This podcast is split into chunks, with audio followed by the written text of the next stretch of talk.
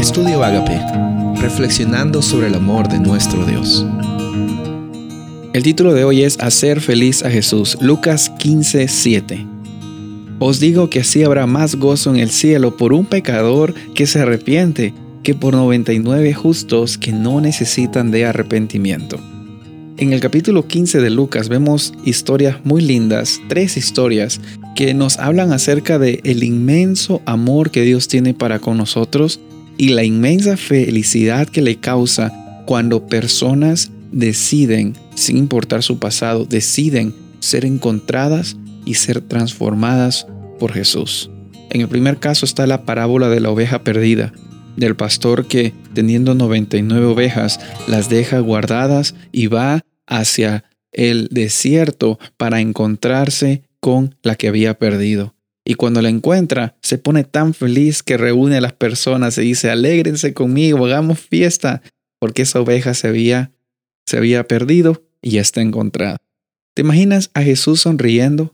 ¿Te imaginas eh, ver cómo es que día a día Él está feliz, no necesariamente por la conducta que tú tienes, sino por la disposición que estás teniendo al abrirle tu corazón a Él?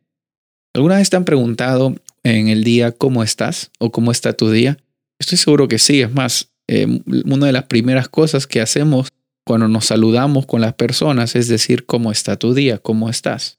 Y muchas veces cuando lo hacemos, lo hacemos prácticamente por una costumbre. Lo hacemos porque pues es una cortesía preguntar cómo estás y muchas veces no estamos interesados en la respuesta a esa pregunta y muchas veces nosotros cuando se nos hace la pregunta respondemos, pues estoy bien, aunque realmente tú no estás bien.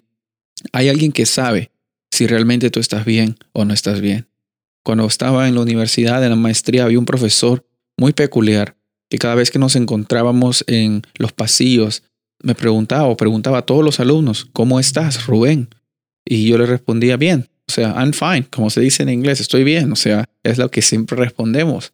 Pero el profesor te agarraba el hombro y te decía, tranquilo, yo no te he preguntado para que me respondas convencionalmente o la respuesta de siempre. Dime realmente, yo estoy interesado en ti. Estoy interesado. Ahora dime, ¿cómo tú estás? Cuando, cuando él te dice eso, cuando él me dijo eso la primera vez, me sacó de guardia. Porque muchas veces estamos acostumbrados a decir palabras para afuera que estamos bien, cuando en realidad estamos pasando por muchos problemas y estamos cada uno andando por nuestras vidas que parece que no nos preocupamos y nadie se preocupa de nosotros. Y cuando vemos que realmente la intención de Dios es todo lo contrario, cuando Él se preocupa por tu bienestar, Él no simplemente te está preguntando eh, por cortesía cómo estás, sino Él realmente quiere saber cómo es que tú estás, espiritualmente, físicamente, socialmente, moralmente. En todos los aspectos de tu vida Dios quiere estar presente. Él quiere bendecir tu vida y si estás perdido, Él quiere encontrarte, pero tienes que reconocer tu situación. Tienes que reconocer, yo tengo que reconocer, es un reconocer del día a día, es una intencionalidad, la de dejar de que Jesús trabaje en nuestras vidas. Y miren, en la historia de la moneda perdida igual hubo felicidad. Y en la historia del hijo pródigo, con más razón, hubo felicidad, porque el hijo pródigo, a pesar de que, entre comillas, él no merecía nada, él recibió lo recibió todo. Y es una ilustración muy poderosa de lo que sucede con nosotros cuando vamos hacia los brazos de nuestro Padre Celestial. Nosotros no lo merecemos nada, pero Dios nos lo da todo.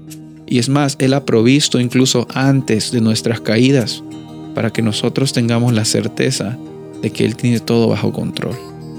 Afirma tu fe en esas promesas. Lee San Lucas 15 y que esto sea una realidad en tu vida cuando Jesús te pregunta cómo estás, Él está interesado en tu bienestar y en tu salvación. Soy el pastor Rubén Casabona y deseo que tengas un día bendecido.